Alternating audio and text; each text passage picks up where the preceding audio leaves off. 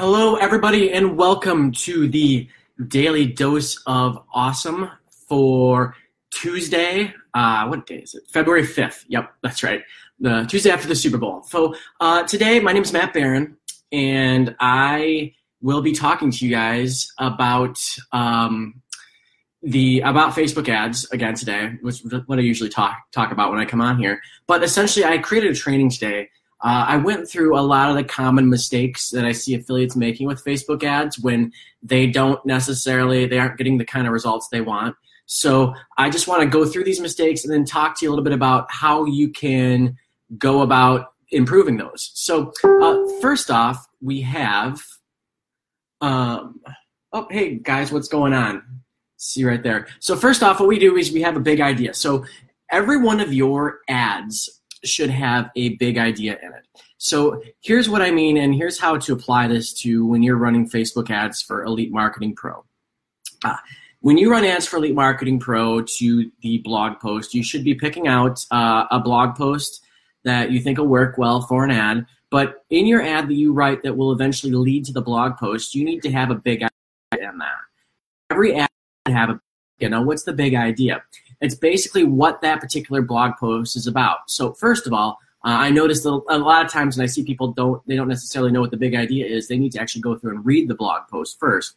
But every blog post is going to have a major a major idea on what it's about. So for example, there was one done about a month ago called how to use the reverse invite method to get your prospects to invite themselves and take a look at your business.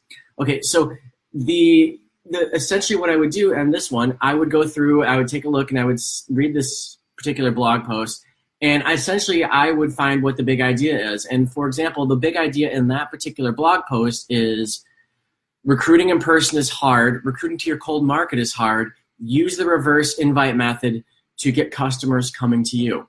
And you want to make sure that's in your ad somewhere. You want to communicate that in a sentence or two within your particular ad so your prospect knows exactly what they're going to get. And this big idea should be unique.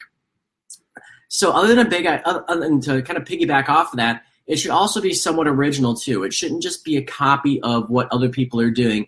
You know, I see a lot of affiliates just uh, copying ads from other affiliates because uh, they think it'll necessarily work. Well, first of all, you don't necessarily have the stats um, you, or the targeting available that the other person that's running that particular ad. Second of all, you want to be original with your ad. You know, if the same person sees the ad over and over and over again, it becomes less effective. So when you go and you copy somebody else's ad, essentially it's going to be less effective than it was the first time around. And the more you use it, the more that happens. So if you can be original and write original copy for your ads, it's going to make you stand out in front of all the other Me Too marketers out there. Uh, next up, you want to be congruent in your ad. So what does that mean? So let me let me get this. Um, here's here's what I mean by this. So I had a, an affiliate come to me uh, the other day asking if we can go ahead and we can switch um, links after an ad has been running. We want to go ahead and we want to switch the link in a particular ad and run send them to something else. So for example, the attraction marketing formula uh, capture page people Facebook doesn't really like that. So it's having a hard time getting approved right now on Facebook when you run an ad directly to the capture page. Uh, you know, and so we prefer to run ads. They prefer you run ads to blog content, something that's going to provide value and educate people first.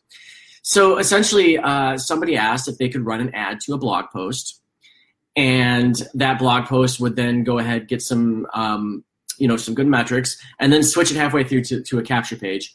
Well, first of all, you've already written an ad. Uh, ideally, you should have already written your ad that would lead directly to the blog post. It's written to be to go right into the blog post. In other words, it's congruent. Your ad copy uh, is going to match what's coming through on the blog post. Your headline should have be relatively close to what they're going to get with that particular blog post. When you go in and you uh, write something, for example, if you were to switch your link halfway through in that ad from a blog post to just a, um, a capture page, uh, you're providing not only is it not congruent? So it's not matching what your ad is providing, but you're providing a bad customer experience essentially. So essentially, you want your ad, you want you're letting your prospect know what they're going to get in your ad, but you want them to actually get that when they go ahead and click on that link or click on click on your ad. You don't want them to get something completely else because that's not why they're clicking on your link. And I see a number of affiliates either uh, send send traffic to something that has no um, no congruence with the ad that they write, or that uh, the ad that they write just doesn't really match up what they're going to get. So you want to make sure that there's some congruence in between your ad copy as well as what's coming on in the um, what's coming through when they go ahead and they click on the link. Uh, next up, we want ad design. So you want your ad to have some sort of relevance and some design that kind of pops off the page. Uh, I pictures are great. You know, pictures of smiling faces, family still work really well. One of the best ones I used was a picture of some of our affiliates that were dressed up as Marvel characters for Halloween.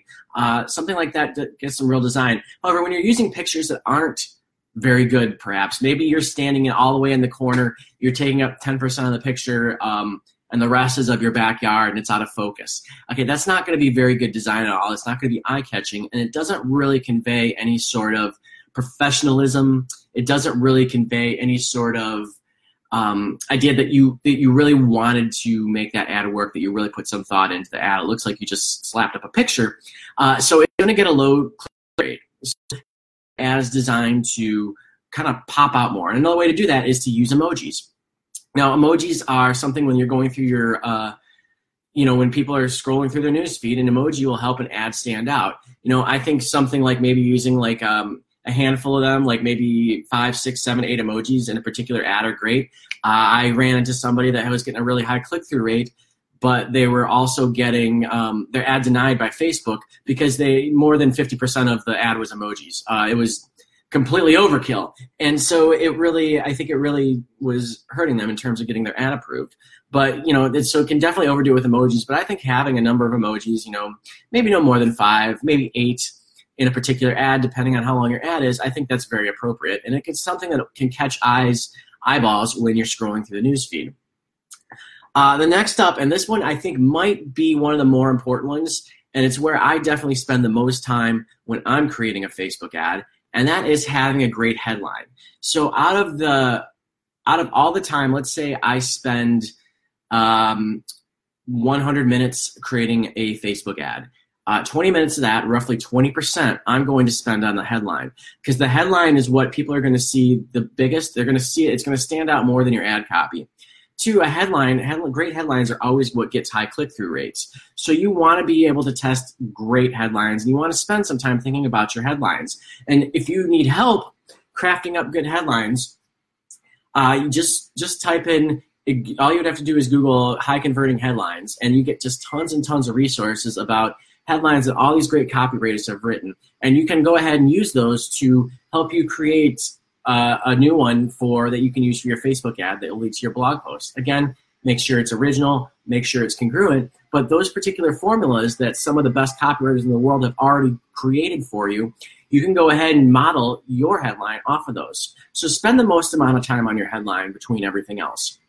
Uh, next up, test. And this follows my headline uh, formula. So one of the ways that I've really been uh, able to test and get my CTR up is I will do very low, um, you know, very low budget tests. For example, let's say I do a dollar a day for 10 days. But what I'll do is I'll take have the same ad and then I'll go ahead and I'll test three different headlines on it.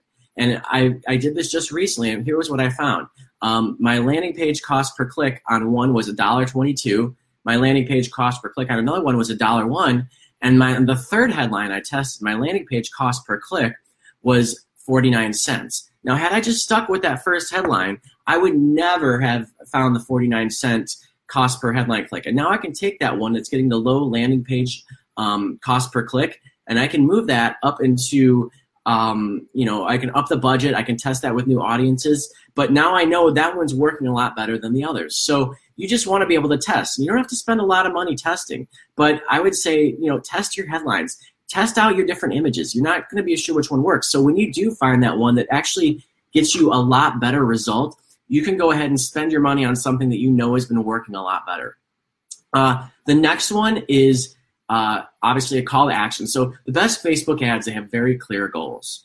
Um, are you trying to get somebody to read? Are you trying to get somebody to book a call with you? Are you trying to get somebody to uh, buy your product?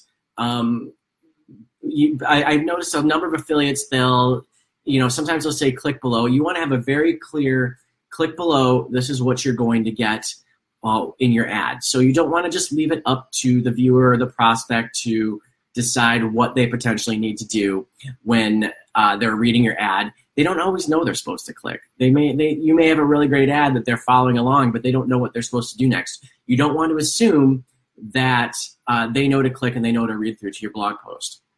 Uh, finally, the final one is making assumptions. Um, so, what are some of the basic major assumptions that you make when it comes to Facebook ads on what you think will work and what you think doesn't? Now, uh, at the end of the day, I always harp on the fact that data doesn't lie, and that's why you need to test out everything. Uh, and when I, for example, when I do a lot of coaching in the Fast Track program, I'll take a look at people will run ads, and I'll take a look at the copy and say, okay, I I would think that this might not work, but when they actually do run the ad, it'll get great results on it.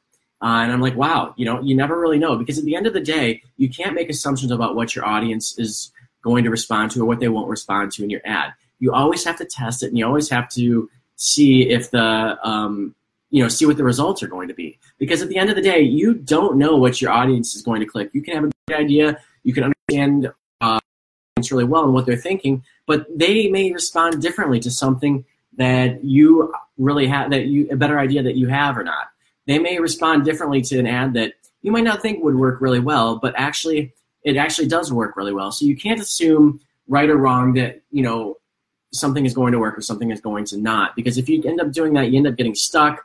You end up uh, pedaling your wheels. It's always great to test, and it's not a bad idea to test with lower ad budgets. You know, right now one of the things we're doing is testing at a dollar a day, uh, just different types of ads. So we'll write. A, I'll write a, uh, some ad copy but I'll test four different headlines at a dollar a day for each one for 10 days. So now I've got, after 10 days, I've got uh, one clear winner, and I can go ahead and I can take that and I can now spend a lot more money on that at a lower uh, cost per landing page click. So, with that said, you guys, uh, that is all I have for today. Uh, I hope everybody is doing well when it comes to your Facebook ads. Uh, remember, there's uh, no make no assumptions. You guys always want to test, spend a lot of time on your headlines, and uh, you know just don't, don't assume that you always know that you always know what's going to work. You just you kind of got to put it out there for your audience to decide. So, with that said, uh, I hope you guys have a great week and keep on marketing.